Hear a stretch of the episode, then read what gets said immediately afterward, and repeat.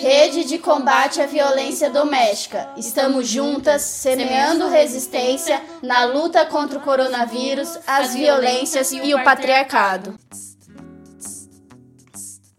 Nós somos mulheres de todas as cores, de várias idades, de muitos amores. Lembro de Dandara, mulher foda que eu sei, de Elza Soares, mulher fora lei.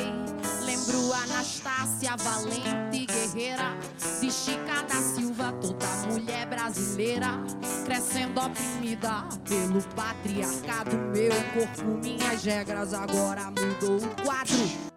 Salve companheirada! Eu sou Adriana, da direção estadual do MST. Hoje, nesse áudio número 20, vamos falar sobre o que é o sistema patriarcal e como ele aparece no nosso dia a dia. Bora lá?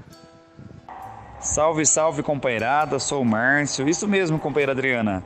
O tema do patriarcado é um assunto necessário para a nossa reflexão, porque é uma estrutura social que coloca o homem, ou patriarca, na posição de poder nas relações sociais do nosso cotidiano. Ou seja, o sistema patriarcal consiste nas relações de dominação do masculino sobre o feminino.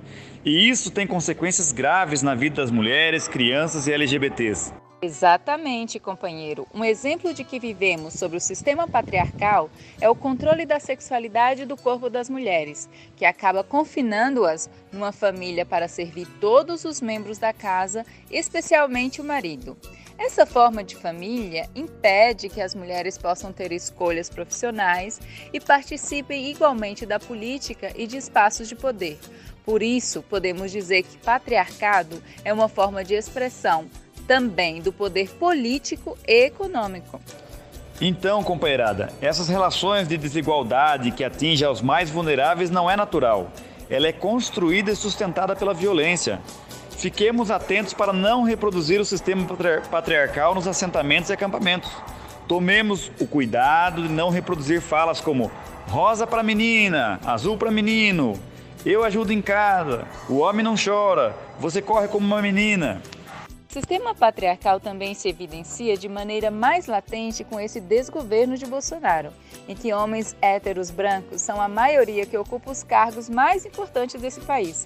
Este contexto termina dentro das nossas casas, com os homens das famílias nas posições de tomada de decisão, promovendo discursos de que as mulheres devem estar sempre belas, devem ser recatadas, bem comportadas e sempre dedicadas ao lar, né? O que significa um confinamento das mulheres dentro das suas próprias casas. Cabe destacar que o sistema patriarcal fortalece a reprodução do sistema capitalista, porque através do trabalho como dona de casa, que não é remunerado, o sistema capitalista produz mais capital sem ter que pagar as mulheres por esse trabalho. Para manter essa condição de submissão das mulheres, é exercidas violências físicas, psicológicas, moral, econômica, que afeta a autoestima das mulheres e demais dependentes da casa. Esta situação nos convida a refletir sobre os nossos comportamentos, companheiros, em todos os espaços. Isso mesmo, companheiro Márcio. Temos que continuar lutando para acabar com a violência doméstica, pela divisão justa do trabalho em casa e no cuidado com os filhos. Sim, companheira Adriana.